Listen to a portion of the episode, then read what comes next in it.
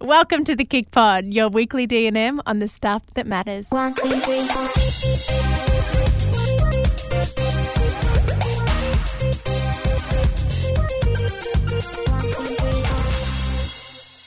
Hi, Lawsy. Hi, I'm kind of sad today because it's the last podcast for the It KIC. Pod of the year. It is, but we will be going off with a bang because you've got a fantastic chat with Marika, but we'll talk about that in a second.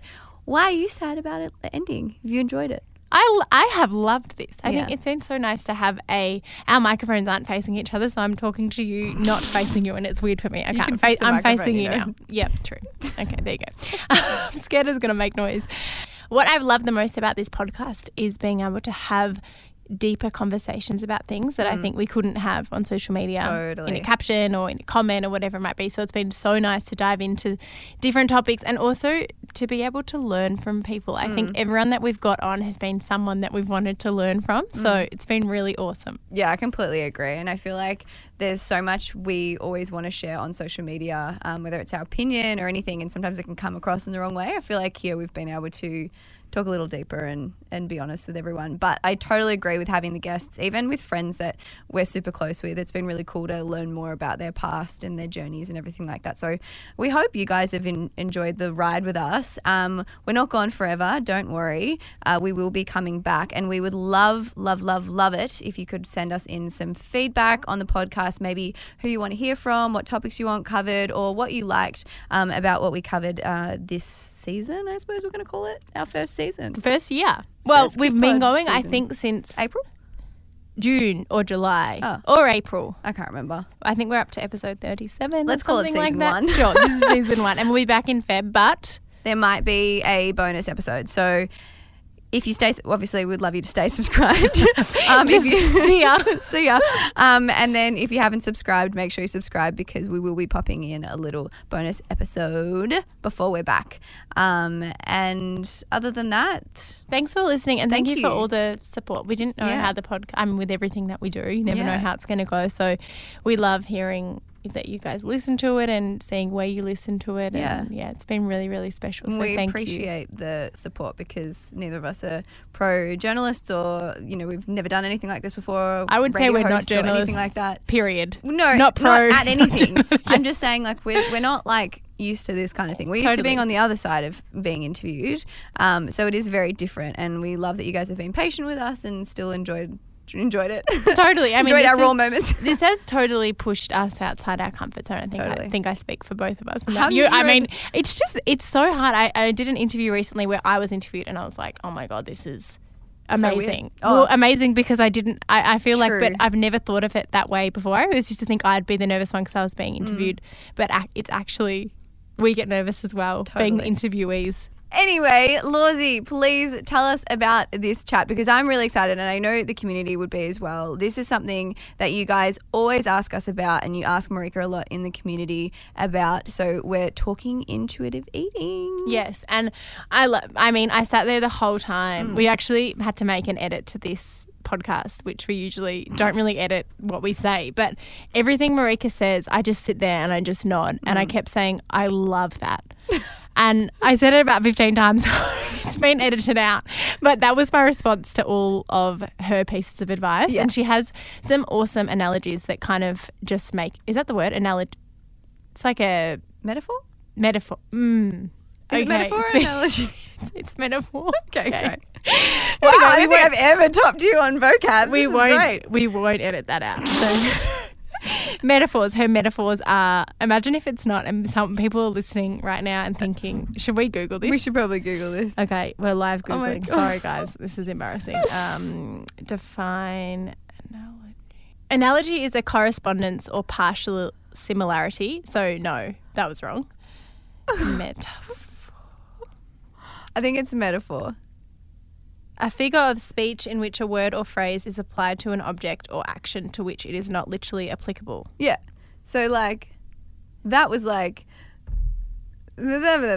Anyway, you guys are not here for a grammar or spelling lesson, but you know we are not perfect. We're still Are we going to take this out? no, we're gonna keep it because it keeps it real.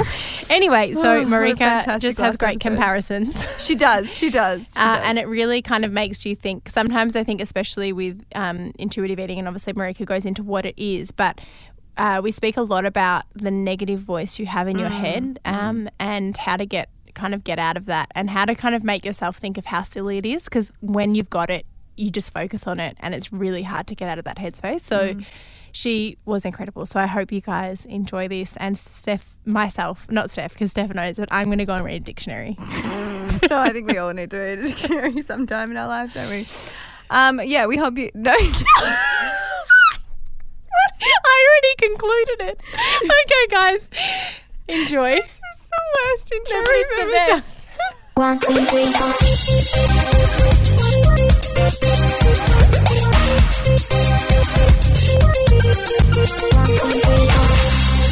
Welcome back, Marika. Thank you. Now, for anyone that doesn't know, and I'm sure you do know, Marika is our incredible Keep It Cleaner dietitian. Thank you so much. So we are this conversation we've actually already had this one, and the file corrupt, and it was such a good podcast, and so I'm so excited to finally be re-recording it with you. Hopefully, I can do as good this time.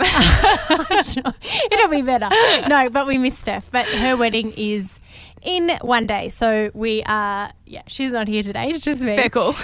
um, and since we last did podcasts together, you have released your IBS program. Yes. So exciting. Such a relief as well. It's so awesome. So it's a program for people that have IBS and they can sign up and it's instead of going and seeing a dietitian, which they might not have available to them, they can follow it. Yeah, so it's essentially what I was doing one on one with my clients um, in practice that I've just taken onto an online platform so that people can do it from home.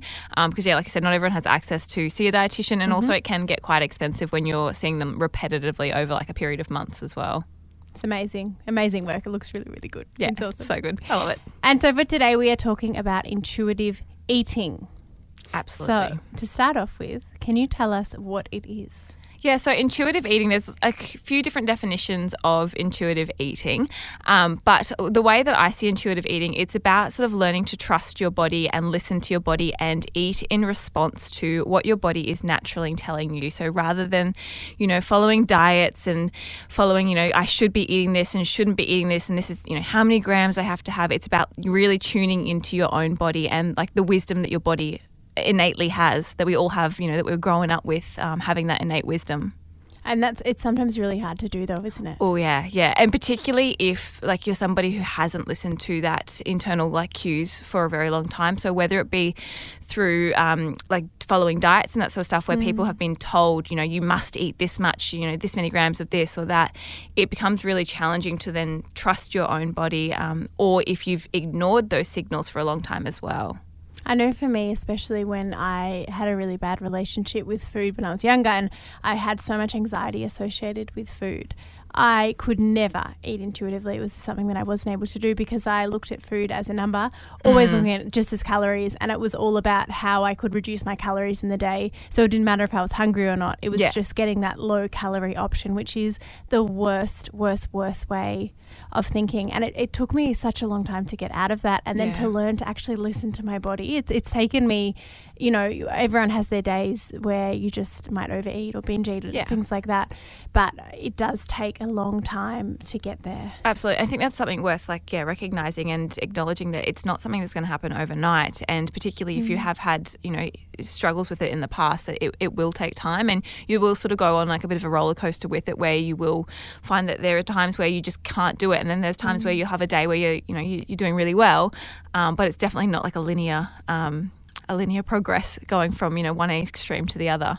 Totally. And even I know Steph's not here, but what Steph talks about a lot is she went through binge eating. So that was for her, she would, you know, deprive herself all day. And then you, when you do that, and, and even with me, I, I used to do that sometimes. I'd, if you starve yourself and then you get to the point where you are so hungry and then you can't stop eating. Yeah, and like that's uh, there's sort of two parts to that. Is there's a psychological part where it's like discipline is like a muscle is it fatigues like and so by the end of the day yes like just even like your psychological like standpoint the discipline muscle is fatigued.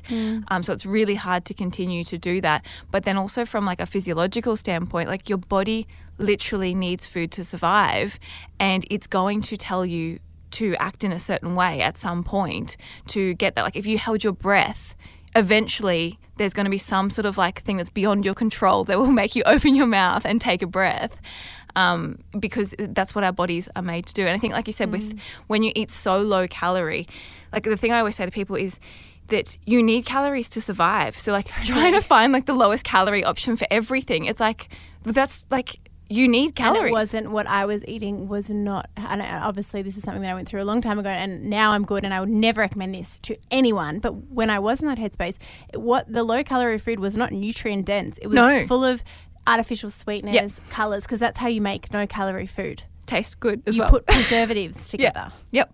Exactly. So yeah, it, yeah, it's all yeah, all like diet sort of style food, and it, I mean, from a gut health perspective, it can make people really bloated and everything like that as well, which doesn't add to feeling good.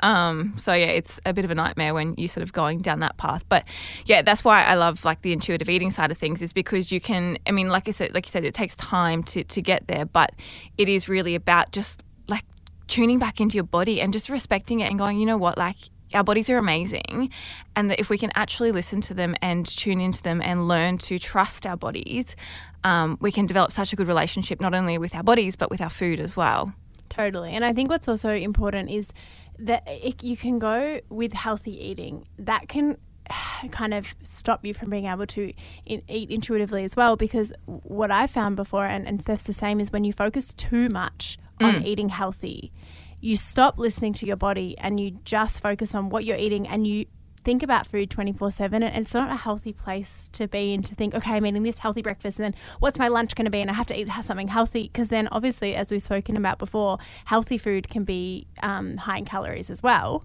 Um, obviously it's very nutrient dense so you need to have balance with that.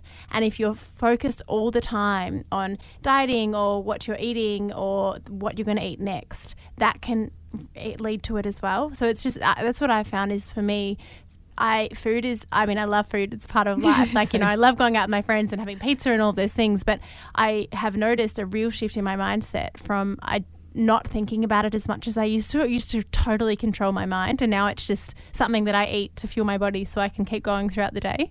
Yeah and i think it's about trying to find that balance between like okay yes obviously like you know eating healthy foods is a, an important thing to me mm. and i, I want to you know fuel my body and everything like that but allowing yourself to then go okay well it's fine to also have treats as often as you want to have them and that might sound like you, scary to some people to say that but you know a lot of people say to me like oh well how often can i have a treat? It's like mm. It doesn't matter if you have chocolate every single day like it's it comes down to what actually feels good to you. And you know and that's what i love about like intuitive eating is that it does bring you back to a place of balance because if you think about it if you had chocolate cake for breakfast lunch and dinner every single day like yeah okay maybe the first day it would be amazing Yeah. but like by like the third or fourth, you'd be like very tired You'd be, you'd be sick of it. Like you'd, you'd physically not want it anymore. You'd be like, okay, I'm mm-hmm. done with chocolate cake. But you'd also wouldn't have energy. You wouldn't be able to exercise. You wouldn't be able to concentrate. So there's all these other things that sort of play into it. And it's like, so what happens when you start to actually listen to your body? You realize that your body actually doesn't crave like chips or junk food all of the time. Mm. We tend to think that our bodies crave that because we restrict ourselves from having that. Therefore, we think about it more. And that's when people are like, oh no, but I just crave it all the time. So if I was to allow myself to have it, then I'm just going to overeat on it. And it's like, no, like that doesn't happen. Like, you know, maybe if you haven't had it for a long time, there will be, you know, a period like you might have a, a day or, or, you know if you say okay well now i'm going to have this uh, and i'm going to allow myself to have it more freely you know maybe that for next day you do have it a bit more than what you would feel comfortable but eventually you'll realize that your body doesn't want that food all of the time Especially, I mean, apart from when you're on your period, that is one Yeah. time I will eat a block of chocolate every single time, and my body needs it every single month. but apart from that, I found that, and again, going back to it when I was depriving myself, that is the point where I thought about bad food all the time, and I mm. just because I couldn't have it. It was it's like anything in life. You Yeah. you know, if someone says don't open this door, you want to open it, Yeah, but if it had no sign, you wouldn't think about it. Exactly. And now I, I find that eating a balanced diet of like, you know, maybe maybe it's depending on the week, it might be between 60 to 80% healthy and then 40 to 20% not necessarily unhealthy, but more of the treat style foods. Yeah. That works for me and I just don't think about it. Yeah, and I think again, it's like, it's not even like on a because a lot of people say that like on a daily basis, like you know, 80, 20 and everything like that. But you know, you might be super healthy for like a couple of weeks just Yes. because that's what the season is, and then you might have a couple of weeks where it's just like you're on holidays and you're just eating like unhealthy foods way more frequently and again that mm. still falls into that balance as well so you know you might have a whole day where you don't eat a single vegetable it's like who cares it's not going to make a big difference at the end of the day if you do have those periods where it's just not as healthy Totally. What about some tips to start practicing this for people that might be struggling with food or that haven't done it before or have never thought about it? Are there some simple ways you can kind of implement it? Yeah, so I think one of my favorite things to do is to start to tune into your hunger and fullness levels is probably a really good starting point. Um, and so checking in with yourself before you eat and then after you eat as well. Can you speak through your hunger levels? So I heard you speak recently and you spoke about these hunger levels from is it from 0 to 10 or 1 to 10? Uh, oh, one, one to 10, I think 1 it to is. 10. Yeah, one and to it 10. was so interesting. Can, can you read that? I think people would really, really appreciate it. Yeah, so essentially what you do is um, before you start eating or after you've eaten a meal, um, you do a like a hunger and fullness check in on a scale of one to ten. So one being absolutely starving, like ravenously starving, uh, like Tired, no energy. yeah, shaking, like going to eat the house down. Like, you know, if you walk and open the cupboard at that point in time, you're going to like grab everything and anything. Um, and then that scale gradually increases to five, where it's like real, like nothing, like, you know, I'm not hungry, not full. There's sort of no feeling there. Um, six, seven, you're starting to feel like comfortably full. Uh, eight, nine, ten. So 10 is what I sort of describe as like that post Christmas lunch full. Like, Asleep. yeah, like, it's like I need a nap or like coma. yeah, roll me down the hill and tuck me into bed. Um, and we all go there from time to time. Like, and that's the other thing is like it's not about you know never going to one end of the scale or the other, but it's about trying to work out you know where you feel most comfortable. And so where we kind of want to sit on that scale is that when you're starting to like when you're about to eat, you do want to have some hunger. So you shouldn't be eating and be feeling full as soon as you start eating because it means that you're probably not hungry and therefore don't need to eat right now, or you maybe had a bit too much at your previous meal. Um, and when you've finished a meal, you want to feel comfortably satisfied. So you don't want to feel any level of discomfort or distension in your stomach or anything like that because you're uncomfortably, um, you've sort of eaten to that uncomfortable Except point. on Christmas. Except on Christmas Yeah, and that's birthdays. Yeah. There's a few exceptions. and then what about I know you spoke about as well not letting yourself get to that level one or two or Yes. three where you're starving and you'll eat and it's important to listen to your body and I suppose have healthy snacks around you that you can eat so you don't get to that point because that's when you can overeat. Yeah, yep. So when you get to like the the ones and the twos, you very quickly get up to the nines and the tens because it's again, it's like a physiological response. Your mm-hmm. body tells you we need food and we need it fast. So it's really hard to like slow down your eating and control your eating in that circumstance. So you really want to avoid getting to that point. So you just want to feel slightly hungry and I think the first point, like you coming back to the practical strategies, is to start to understand what does even hunger feel like to you, or like what does feeling comfortably full feel like. And I'm a big eater, and I like I do this exercise myself from time to time when I feel like I've sort of like lost track of you know what I'm you know not paying attention to my mindful with my food. I guess is probably the right word. And um, what I find is that the, the very first times that I did this is because I'm such a big eater, is that that feeling of comfortably full felt uncomfortable psychologically to me because I was so used to feeling uncomfortably full when I finished a meal that just feeling satisfied felt like it wasn't enough. Mm. And the only way that I knew that it was enough was that by trial and error. And so, like, what I would do is I would be like, okay, well, I've had a plate of food and like I feel comfortably full, but this doesn't feel right. Like, I feel like I should still be eating more. And then just test it out and see, like, you know. And what I found was that, you know, I go back to my work and I realized I'm good. Like, you know, I thought, you know, it wasn't enough, but I can go for hours now and actually feel energized rather than lethargic because I'd overeaten. Um, so yeah, it's about it's trial and error with this, and you know, if there's no right or wrong, if you do overeat, it's not that you've done something wrong or anything. It's just about okay, well, you know, what number did were you at, and what might you need to do next time you eat to adjust that. So is it about having, you know, your meal a bit earlier or later or changing your portion size a little bit so that it gets you to that point where you do feel comfortably full, you feel like you've got energy um, and you're not uncomfortable. Totally, and I think it's really nice to hear from you as a dietitian who you know specializes in is, specializes in this kind of thing. That you need to check in with yourself every now and then. It's not like where there's some of us that are programmed to be able to do it and some aren't. It's just something we just have to continually check in with and work on. Yeah, exactly, and, that, and that's exactly the answer. There is like you always are going to have to work on this, and like, like me as a professional, I continue to do this, and I continue to do my hunger and fullness check-ins from time to time because it's like it's so important to bring it back to okay, what is my body actually telling me, and how do I best respect that? Um, the other thing that I think is challenging for people is knowing, like, you know, if you have set meal times. So, for example, you know, you only get a set time for your lunch break or whatever it is. That can be a real challenge for people mm. and sort of a roadblock to them being of able course, to do this. they're not hungry yet, or Yeah. they're hungry earlier.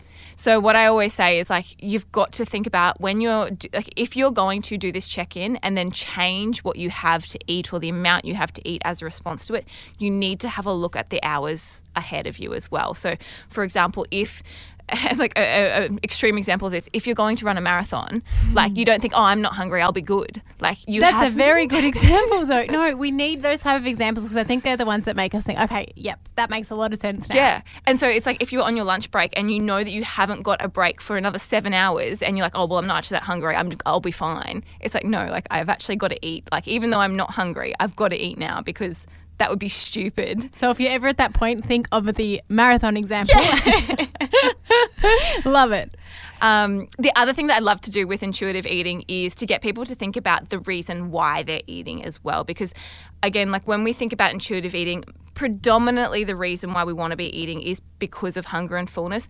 Obviously, there is many times when we will eat for other reasons, emotional reasons, and those sorts of things, and that is actually within the spectrum of normal as well. But we want majority of the time that we eat to be based on hunger and fullness, and so starting to understand, like, okay, well, why am I eating now? And I, I love people journaling about this sort of stuff and like writing down just a couple of words, you know, what's the reason for eating right now? And it's not about beating yourself up or judging yourself about that reason. It's curiosity and going, okay, am I eating because it's like my allocated lunchtime or am I eating because, you know, Sally in the office is bringing around muffins, or um, am I tired or bored, or am I genuinely hungry? And just becoming aware of those reasons for eating. Totally. And for me, when I have home study days, I eat. I mean, you need to eat more because your brain uses a lot of energy. It's true. But the procrastination eating is hard because you Oh, just yeah. get when you're bored. Because I mean, I'm meant to be studying, but sometimes you know you get you just get bored of your study. Boredom you doesn't mean that there's there. nothing to do. Yeah. Boredom means you're bored of the task at hand. Yeah, okay, so that's true. but I eat so much more and I find myself snacking throughout the whole day. But at that point, I just try and make sure that I snack on things like fruit and yogurt, things that aren't too heavy. Because if I was eating super calorie dense foods all throughout the day, I would get super tired. Yeah. And again, that's perfect time to do that hunger and fullness check in because if you do that hunger and fullness check in and you're like, okay, wow, like I'm actually not even hungry at all, Mm. then you get to then go to that next level and go, okay, well, what like why am I like why am I here standing in the fridge like and this is I'm what bored. I do yeah and so you get to acknowledge okay well yeah it's because I'm bored and then at least you get to make a decision about what Yeah, you do and that's that's like where I see the power is is it's not even about like you know if you want to eat when you're bored that's totally fine. Like you do you. Like I'm not about like forcing anything on anyone. Um, but you get to take the power back then because you've brought your mindfulness to okay I'm eating now because or I'm about to eat now because I'm bored um, not because I'm actually hungry. And a like am I I'm okay with that? I'm going to go ahead with it. Or b would I rather do something else? And what is that something else that you might do? That's a great thing to do. I'm going to do that next time, but I'll probably have to be like, oh, I have to go back to my textbook. I'll just eat something. but I make the decision. but so and the other thing I think is that yeah, well, yeah you make the decision, uh, but like then think about like if you're using food as a reward, then like you know say for example, or like yeah, I suppose that's probably a what I source do. of pleasure, Yeah. like you know the it's your work your study might not be very pleasurable, and so you're looking for food is a really great like source of pleasure for so many people particularly Mm. if you said like you love food like i'm the same and food is such an easy way to get like a hit of pleasure and it doesn't even have to be unhealthy food like if you love food like if you're like me like it's like any food makes me feel happy Mm. um, so then thinking about okay well what are other things that make you feel the same way that food makes you feel? Like, what are other things that give you pleasure that you might be able to do in that moment? Like, if you've been studying for a few hours and you want to take a break and you're like, okay, well, I'm actually not that hungry. Mm. What makes me feel good that I could do as a break instead of eating if Mm-hmm. I'm if it's not food based? Something like go for a walk or something like, Like, put that. a song on, dance around, Love or that. like paint your nails. Like, it doesn't have to be exercise based, is what I always think as well. Because a lot of people jump to like, oh, well, I should go for a walk. Yeah. It's like, yeah, that's great if you love to go for a walk, but if walking doesn't make you feel Especially good, if it's raining and Yeah. you're just like, nah, that's not what I'm going to do. um, yes, anything. It doesn't. It doesn't matter what it is. Like something that makes you feel good. So having an idea of what those things are can be really useful for people as well. So does that mean it's dangerous to associate a food as a reward? Because I think that's something that subconsciously we all do. Mm. Well, it's something that I think a lot of us have ingrained in us since we're children. Like you know, be good and you'll have ice cream, or like, or Very you know, true. like behave and well, I'll buy you a lollipop or whatever it is. Or even like when you like donate blood and everything like that, they give you like Yes. food as I mean, I guess that's for a blood sugar purpose as well. But um, but there's all, like we have so many different ways of food being rewarded, and that's not a bad thing. I don't think, as long as it's balanced with Yes. other rewards as well. So um, one thing I get a lot of my clients to do is to actually write a list of like, I call it like either a self care menu or like a happy list, Love and that. it's like things that they find give them as much pleasure or make them as happy as maybe food does. And it's totally okay to have like, you know, chocolate on that list as long as there is just as many other options of non-food related things. So I always say like have things that take a long time, have things that don't take very long, have things that are outdoorsy, indoorsy, like for every like weather condition or like time of day or night, you've got like something that you can do that's going to give you a little bit of pleasure. And I love that it's all about balance. And every now and then, as you said, it is okay to Yeah. reward yourself with, you know, sometimes I might be like, oh, I can't wait to go to the movies tonight and have popcorn. Yeah. And that's fine because that's like, balance. Absolutely. And like, you know, if like your boyfriend's broken up with you and you're like Yeah. down in the dumps, like go ahead and please Totally. buy the block of chocolate and the tub of ice cream and just go enjoy it.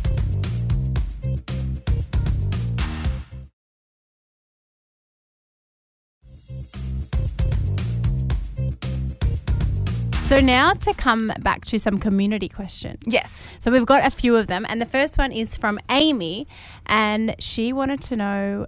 She wants to know about getting hungry at nighttime. Mm-hmm. How can I stop myself from literally eating my whole pantry after dinner out of boredom? Well, I think we've just answered the boredom part. Yes. But what about in general getting hungry at night? I generally probably eat more of my food at nighttime because I'm more hungry at that time. And it's never been a problem for me. I can still sleep really well. I always feel like something sweet after dinner. I just kind of try and in moderation as much as I can have a healthy option. Sometimes, you know, I'll have chocolate and whatever it might be, but most of the time I'll have like yogurt and, and um, berries and things like that.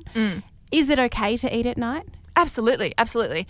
Um, and I think like the the question itself sort of lends to now that we've had this discussion, the, the question itself can sort of be pulled apart because the first part of the question is, you know, I'm really hungry, and then the next part of the question is, but I'm really bored, and it's like, okay, like let's like Amy like tease apart, like is it hunger or is it bored? And it might be like you know both of them, or it might be one on some nights and the other on the other nights. So using that hunger and fullness scale to actually like work out, okay, is it hunger? Because if it's hunger, then 100% like go make yourself some food and like go eat. You should be eating. Or, you know, if you don't want to be eating after dinner, then make yourself a bigger dinner. Like have a better meal. If you feel like, you know, if you're finishing dinner and an hour later you're starving, your dinner is not adequate. Like that's Of course. that's the end of the story. Like you need to be eating more at dinner if that's the case.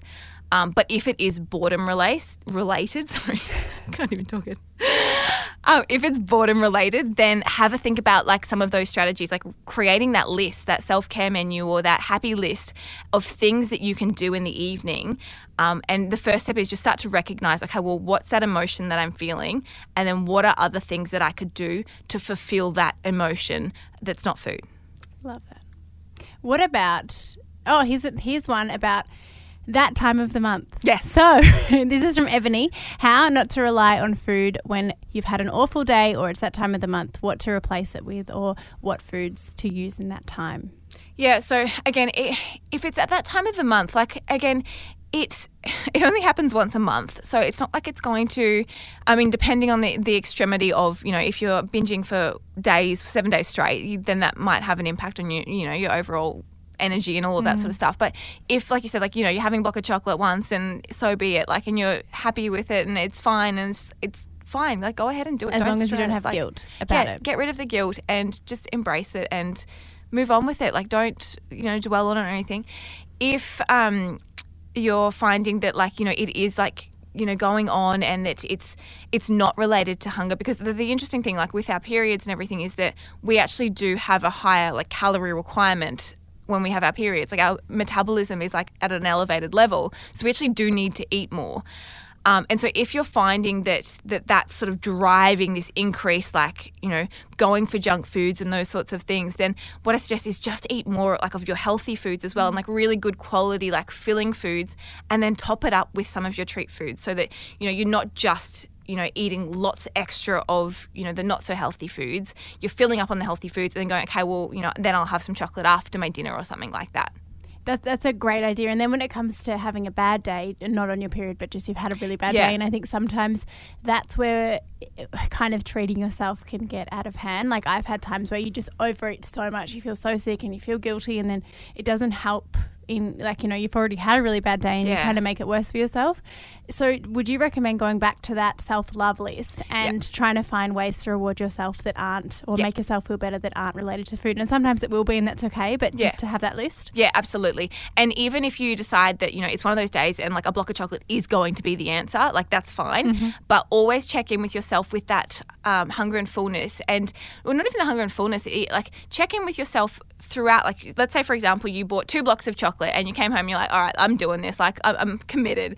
But check in with yourself at regular intervals while you're eating it. So rather than just go like committing to the whole thing, just go, you know what, like I'm going to take a row at a time. I'm going to have a row and I'm going to enjoy it slowly and like savor every mouthful. And then, you know, maybe every row or every second row, just stop and check in and go, do I still feel like I need more? Do I still want more?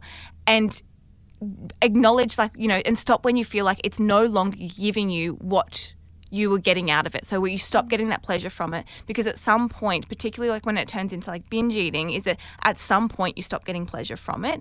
And that's when it's often like flicks into guilt and then it's like well i might as well keep going. But instead of letting it flick into guilt just acknowledge and be like i don't have to feel guilty about this but i can at any point go you know what, like I'm going to trust myself right now. You know, it doesn't matter if you're at that point where you already feel physically sick. You can stop and go, all right, right now I'm going to respect my body. And that for me means leaving one square left out of the two blocks or whatever it is. Respect your body at whatever point you get to catch in and catch yourself and go, all right, I'm checking in now. And, and what do I actually need right now? Like, what's, what's the thing that's going to do like the best for me? That is so important. I think it's you can get you can beat yourself up so much about kind of if you overate like what you ate, but I think the fact that you've checked in with yourself mm. and stopped is amazing on its like by itself. Mm. And I think we put so much pressure on ourselves. We could take a little bit off. Yeah. And like the positive self talk, I think that's just such an important thing. Like mm. I do it for so many aspects of like life in general, but like using it for food and like binge eating and those sorts of things, it can be incredibly powerful. So, you know, when you hear yourself like and you hear that nasty voice in your head like being like beating yourself up for what you've done speak back to it and fire back at it and give it some positive like talk and go you know what? Like it is what it is and i can't change whatever's happened or whatever but i can do something right now to make myself feel good and work out what that thing is. And it might just be going having a shower or it might be putting yourself to bed or whatever it is but fight back at that voice that's beating you, that's beating you up essentially um, and put some like positive self-talk in there That's so important. That voice sucks, and it's we're our own worst worst critics. And we've got, as I said, we've got enough pressure. So if you Yeah. can speak nicely to yourself, it's so important. It's really nice to hear you say that. Next question is from Bella, and she says, "What food sources give energy?" So f- all food would give energy. So energy, I guess, is calories. Yes. So like calories is like the measure of energy. Yes. So any food is going to give you energy. I'm assuming the word she means energy is like our like more like psychological energy. So that feeling of having energy throughout the day.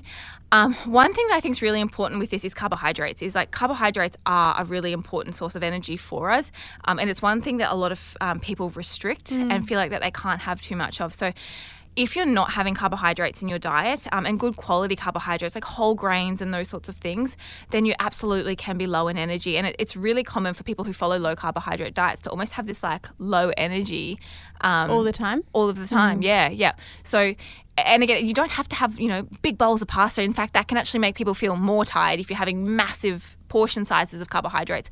But having adequate carbohydrates regularly throughout the day can be incredibly important for your energy levels. And you can get it from things like for me personally, I don't feel I feel really tired after I have like a huge. If I had a huge bowl of pasta for lunch, I'd be asleep. Yeah. But I find that my carbohydrates, the best carbohydrate sources for me are more things like lentils and um, fruit, and also I eat so much fruit. I probably eat more fruit equivalent to what you probably eat in a week. I well, definitely because you're a FODMAP. I eat a lot of fruit, but then things like sweet potato and normal potato and, and things like that. That's where I love to get Yeah. and quinoa and other grains. Yeah, and it doesn't matter where you get them from. So all of those like foods are great sources of carbohydrate. So it doesn't actually matter where you get your carbohydrate. Like even Greek yogurt's a source of carbohydrate, um, or any yogurt. Um, so you can get carbohydrate from so many different foods. Uh, so if you if you feel like you're really restricting your carbohydrate intake, I would suggest looking at that and going, okay, where can I get some good quality carbohydrates in to help me with my energy levels? Um, the other thing, I guess, is iron. Like if you're low in iron, that can be a reason why you're low in energy. And having a look at some of those iron-rich foods. So obviously, like the the most obvious ones are you know your red meat and those sorts of things. But then we also have things like lentils and legumes, um, some of the nuts and seeds, and uh, tofu, and some of those plant-based sources as well. And if you do feel really tired, would you recommend going to the doctor and getting a blood test to test your iron? Yeah, if, if it's been happening for a while, like you know, obviously if it's just one day or Of you know, course, you just had a bad day. um, but actually, and that's a good point. It's like I feel like um, a lot of people. I should say this because it happens to me. Is when you're tired, you feel like you want to go to food for energy. Mm. Um, and so, like, if I have a bad night's sleep or a short night's sleep, and the ho- the next day I am starving, Yes. like absolutely starving the next day, and I have to use my positive self talk to be like, you know what, Marika, like you don't need to eat the entire house down. You need a nap. Like, Totally. so yeah, thinking about okay, what is the reason why I'm low in energy? Is it because I'm not eating enough food? Is it because I'm not sleeping enough? Is it because I'm you know cutting out food groups, or is it because you know it might be a medical reason like iron deficiency or something like that? And with carbohydrates, obviously, if you are in a low carb diet or you just generally eat less carbohydrates, and I think also because of social media, there's a bit of a fear factor associated with them. Do you mm. want to talk to that and why we shouldn't be scared of them? And, you know, because calories are calories and you can get it from any of your food. Yeah, I- yeah, it's, and you shouldn't be scared of the ones coming from carbohydrates. No, not at all. Not at all.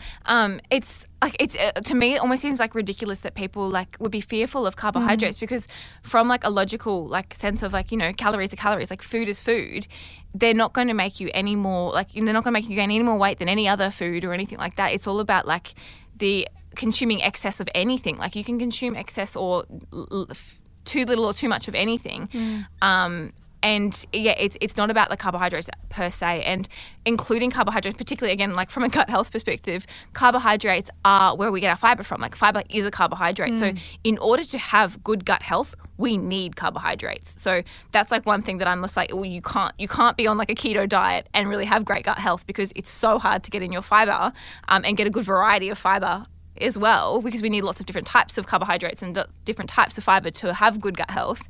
Um, so yeah, it's it seems so silly.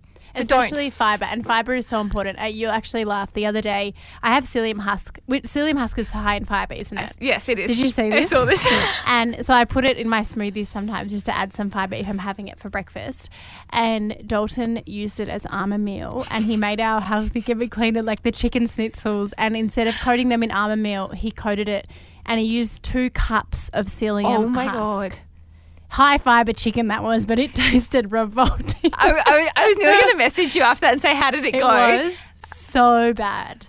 so that was a bad example of getting fiber in your diet. And um, I wouldn't recommend that. And two cups is like it's sort of like a tablespoon a day that we'd be looking at for using psyllium husk. So I'd be um concerned for your bowel movements over the coming days after that. Oh, well, there you go. Next question is from Gabby. When eating out, what are some of the options we should be looking more towards so we feel less guilty? You shouldn't feel any oh, guilt. Oh yeah, I'm going to say that's not a looking at food options. That's a looking at the mindset and hmm. starting to challenge that voice in your head that's telling you that you should feel guilty around food. If this is something that's like an ongoing thing and that you struggle with for a while, absolutely seek professional help. Like it's it can spiral out of control so quickly without like it can slip from underneath you and you feel like, you know, one minute that you've got a handle on it, it's just a bit of guilt and then next minute you're in a full blown eating disorder. So I would say if it's something that's gone on for a while, absolutely like go to your GP, look at getting like a referral to a psychologist or something like that to talk through what's going on for you. Um, if it's something that's not, you know, all consuming or anything like that, just really start to talk back to that voice. So as soon as you hear that voice and like even name the voice in your head, like name it as like Susan or whatever, like maybe name it someone you don't like. Someone you didn't like Yeah, in school yeah. or in primary school or someone. um, and be like, oh my god, like here's Susan back again, like telling me that I should feel guilty for my food, and talk back to yourself and like give yourself that rational talk of you know it's okay to have treat foods from time to time, and um, or it's okay to eat a little bit more from time to time, and all of these things. So like just start to infuse that positive voice as much as you can because the more you do it, the more it will become natural to you, and you'll start to like the analogy I use here is like you take the microphone off like let's say Susan, and you give it back to yourself because at the moment maybe that microphone like is being amplified by Susan, and hopefully there's no mm. Susans listening. I know, whatever the vo- no, but I, Whatever the- what I love about it is it's a good way to change your mindset on this because if there's someone that you really don't like and you can really really associate that name with Yeah. Bad and you know things that make you feel really sad, it's really good to associate that feeling Yeah. or those voices with that person because then because otherwise I feel like sometimes you're like oh whatever it's just a name it's Yeah. not it's not a real thing Yeah. I'm being silly or whatever but it's serious and you take it seriously and so by using a name that, Yeah, you know, get to, like- sorry to Susan we need to find but I think that's it's a really good way to do it Yeah, and the other thing I like about it is that it dissociates it from being you. So it's not that you're having like it's not that you should be guilty. It's that there's a voice in your head that's telling you you should be guilty, not that you are guilty or that you should be guilty or anything like that. It's like this external thing and it sort of like puts another layer there, which then gets you to have some distance from it.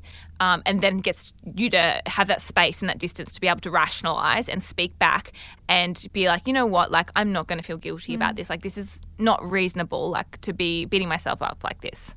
And food is a part of life. I think it's so important to remember wh- when we think about that. And, you know, you, you might not go out all the time. If you're going out for dinner every single night, then that's maybe when you have to think about trying to find healthy options. Yeah. When you are going out for dinner, because obviously you don't want to eat something that's more of a treat food every single dinner. But if you're going out every now and then, like what Steph and I do, we, and I'm sure Marika, you're the same, you get the menu and you have what you feel like. And you might be feeling like something healthy. And if there's a healthy Yeah. option, go for it. But if there's not, it doesn't matter because you're out with your family or your friends and you're enjoying each other's company and the food and Yeah. nothing's bad is going to happen. I think No. we think that one bad meal will undo all our progress or whatever it might be, but it doesn't. It doesn't make any difference, does know. it? And at the end of the day, like I was thinking, like if the at the end of your life, like, are you going to be like so happy that you, you know, got into your coffin in like a fit body and like you declined every meal and you had a salad for every meal and you never got to enjoy? Like nobody ever died and said, I'm so happy that I was skinny and fit and declined every drink or every piece of cake or anything like that. Nobody says that at the end of their life. So think about like, you know, the moments that you're having and how important it is to have that moment and, you know, like enjoy the food and just be present. I like to think about it as well as in your self value, not trying to kind of fully rely or def- don't rely on it all what you look like. Because imagine if you walked into a job interview and the person said lift your top up unless you have a, like unless you have less than three percent body fat, I'm not hiring you. Like it seems it's so funny, but I always think back to that. If I ever start focusing too much on that, I'm like it, it doesn't matter. I It's just like- need to enjoy life. I know it, it's it's so silly, like, and it's so funny to like actually sit back and think about that. Like, mm. it is like it really doesn't matter, like what you look like. It's more about are you living your life in a way that feels good to you? And again, like that does come back to eating healthy. You know, predominantly healthy, but it, it means that you actually are enjoying your life. Like it's it's not about just having McDonald's all day every day. Like, but it's about going. You know what? Like this is this is how life feels good for me and that's going to look different from person to person. Mm. Like one person that might be going out three or four times a week you know to you know there might be a massive foodie and like going out for meals is like their favorite thing to do then that's what you should do. Mm. Like absolutely. Whereas if food's not like a big thing to you then having more home cooked meals is what you should do as well. So like having a think about like what are your priorities? What's important to you? What makes you feel good Next question is from Freya. How to learn portion control? I have no idea how much I should be eating. Yeah, so this comes back to, and I have a very different approach to a lot of people with this, is that portion control. it comes back to day to day. It's going to be different. And I, think Laura, we've had this conversation before, where you, know it's about working out like what do you need that day? Like you know some mm-hmm. days you're going to be hungrier and some days you're not going to be as hungry and it's totally fine. And so you know following a strict like rule of like i have to have this much like you know one cup of carbs and one cup of this and 20 grams of that mm-hmm. it's like well some days that might be too much but the next day it mm-hmm. might be too little. Like so if we like start to get back to tune into our bodies and go you know what like how much gets me to that point? Again and we go back to the hunger and fullness scale. How much of food will get me to that point where i feel satisfied i don't feel starving but i don't feel overly full and i know that i'm going to be fueled until the next time that i need to eat considering the activities that i've got ahead of me as well because you've always got to like you know if you're doing a marathon I love that analogy. It's my favorite. you've got to like prepare appropriately for the, the activities that you got for the day. Um, so yeah, my approach with this is, you know, if you're really new to portion sizes, is actually starting to tune back into your body and understand, you know, what amounts actually make you feel good and start to test and play with it like because you will have days where you're like oh wow like that was too little like i was starving later. That's not a failure like that's a learning and going oh well like on that day like when i had that like it was just de- definitely not enough food or you know you might have a meal and you're like wow that was too much food like um, and that's like and like that literally will happen for the rest of your life. You'll go through these periods where you're like you'll like i still do like i have days where i'm like oh wow like i just did not eat enough food today like i'm, I'm starving and i need to eat and then you'll have days where you're like Oof, ate way too much. and last question intermittent fasting. Mm-hmm. What are your thoughts on this? Because I suppose this could, in some ways, go against intuitive eating. Because if you're Yeah. forcing yourself to eat in a block of time, it's hard. So, first of all, I suppose for anyone that doesn't know, what is it and what are your thoughts on it? Yeah, so intermittent fasting, there's a few different types of it. Essentially, it's not eating for a period of time. Um, that period of time being different based on the different sort of fasting protocol that you're following, um, the different diet that you're following. Um, so there's like the most common ones are your 16-8. So you fast for uh, 16 hours and you eat all of your food within an eight-hour window. Um, then the next most common one's probably like your 5-2, where you do two days of really low calorie eating. So you essentially fast for two days um, in the week and then five days of just normal eating. Um, my so what I would say is like from an intuitive eating perspective, it completely defies that. It's completely the opposite of that. So if you if intuitive eating is something that we all should do and we should all know how to do it and we should all be in tune with it in saying that I'm not like if somebody says in, like intermittent fasting works for them and that just is how their body feels best. So, for example, um, you don't feel hungry, you know, in the morning, or you have an early dinner and you finish dinner at five o'clock. Like this happens to me. I, I'm such an, a morning eater, and so like I finish dinner some days at five thirty, and I'm good. Like, and so I will intermittent fast on those days, I guess. Like not you know intentionally, but it's just that I'm I'm finished dinner at five thirty, and then I don't eat until what like seven or eight o'clock the next day. So you are technically intermittent fasting then. Um, so I'm not against it in that sense that if that's how your body, if that's how you feel good, um, and then I think it can actually be part of intuitive eating because if that's how your body responds best to food. But if you are sitting there waiting like till the clock ticks 12 o'clock, Yeah. being like, I'm so starving, I can't wait to get like my 12 o'clock lunch. Oh my God, it's 11.59, like watching the tick clock tick over and then eating the house down, that's not Totally. like useful. And also, if you're, you know, if you go to school or work and you spend the whole morning, like I probably get hungry around 10 o'clock and that, Mm. that's when I eat. But it's when I'll eat. Before that, I'm, I'm not hungry. And if I were to force myself to eat, I wouldn't feel good. Yeah. But if I were to wait until 12, I would have no energy. Yeah. And it's it, it's not worth kind of putting yourself th- through that. Yeah. Um, because uh, just because imagine you can't be productive at work, you can't be productive at school, you can't think straight. What? So just so you can eat within this window. Yeah. Doesn't make Um, any sense in I- that way, but it's just what works. If it works for you, again, it comes back to that. Great. Yeah. If it's not sustainable, then Don't do it. yeah. And I think like don't label it like exactly like you said like don't put a label on and say I'm intermittent fasting. Just go. I'm not hungry until this time of day, and so therefore I don't eat until that time of day. But again, like you probably will find this as well. Like some days you might eat at nine thirty, and then some days you might eat at eleven thirty. Like it's not like you go, okay, I'm eating at Oh, ten no, o'clock every day. um, it's just like I'm like a devil. No, no. Um, but so yeah, don't put a label on it. Like if if that sort of style eating works for you, it doesn't mean that you have to like do it every single day, or like it doesn't mean that if you eat eleven thirty, then you are going to be making yourself have diabetes or something like that Totally. because you ate half an hour outside of your window. or Um, put on weight. I think that's another thing that is Yeah. very much associated with intermittent fasting. Is there's some. I mean, with the five two diet, m- people might lose weight because they eat less calories. Yeah. and you know on those days. But like for me, for example, that would not be feasible because I can't not eat in work. Like on I a day when I'm working, my mind wouldn't work. Yeah. And I think it's important as well to. I mean, you can tell me, but I don't think if you eat half an hour earlier, it's going to affect your your weight loss goals or whatever it might No. be. Absolutely not. Absolutely not. Um, the really interesting thing, like if you actually like get into like the science of like nutrition and like how your body works and everything like that, because most people when they do intermittent fasting, it's twelve till eight that they will do their eating window in. But when we actually look at like our biology and like how our systems work, our body is better like adapted to eat in the earlier part of the day um, because our like system is sort of like waking up and ramping up our like glucose metabolism and all of that is actually better in the mornings than it is like later in the evening so the whole like 12 to 8 thing i'm like it's it's not even like that based on science so it's just like your body's not that's not the way that our body's supposed to work. Like eating in the morning is actually quite a natural thing to do, um, and our bodies are actually better adapted to be able to deal with like high carbohydrate and everything like that in the mornings than they are in the evenings. Not to say that you can't have carbohydrates in the evenings. It's just that our bodies are really well primed to deal with it in the mornings. Interesting. Yeah, so interesting.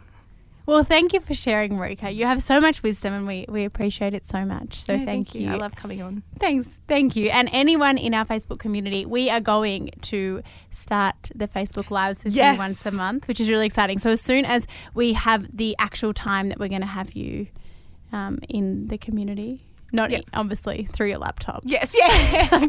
Walk through the Facebook community. Um, we will let you guys know. I think that'll be really great. Thank you so much for listening. Thank you. All right, guys, we hope you enjoyed that chat. Now, before we sign off, Laura's filming me because we've had quite a funny intro and outro. I think we um we've got the giggles up because it's our last episode. But before we finish up, Laura, what I was about to. I don't. Steph has a question of the week in front of her, not me. What's it time for?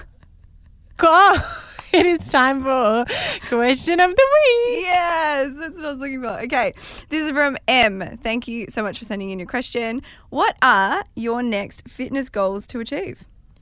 Oh, Do you have any? that is a great question. I've got Um, some if you want me to go first. You go first. Okay.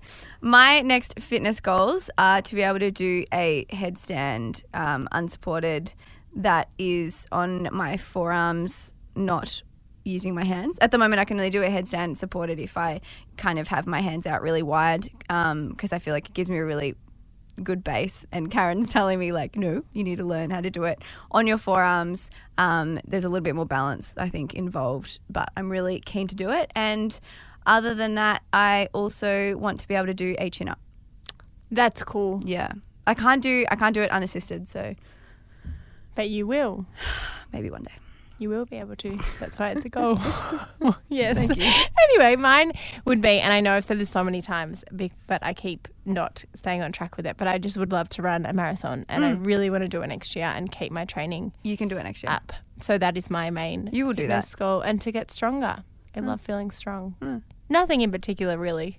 It's good though. Just go. well, a marathon's few- pretty particular. No, apart from I mean being strong, being strong. Just being strong all over. Yeah, Perfect. in mind too. Anyway, as in mind, head. Anyway, guys, if you're still with us, Wouldn't blame you if you weren't. thank you so much for listening to our last episode of the first season. As we said earlier, we are going to come back. Don't worry, we're not disappearing, but we are going to have a little bit of a break. And again, we really appreciate all your love and support. We are wishing you all a very Merry Christmas or whatever holiday you celebrate, and hope you have a lovely break with all your friends and family. Remember to slip, slop, slap One, through Australia. And what else do you want to say? Be safe on the roads. Be safe That's the roads. important. And Happy New Year. Happy New okay. Year. Bye, guys. Bye.